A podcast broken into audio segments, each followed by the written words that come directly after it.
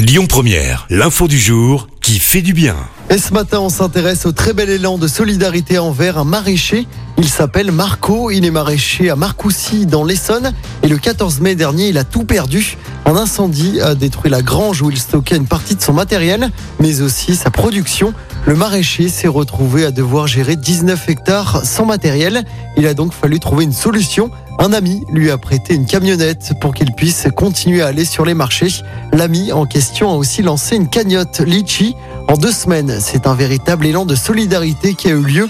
45 000 euros ont été récoltés, une somme qui a permis à Marco de commander une camionnette et une semeuse.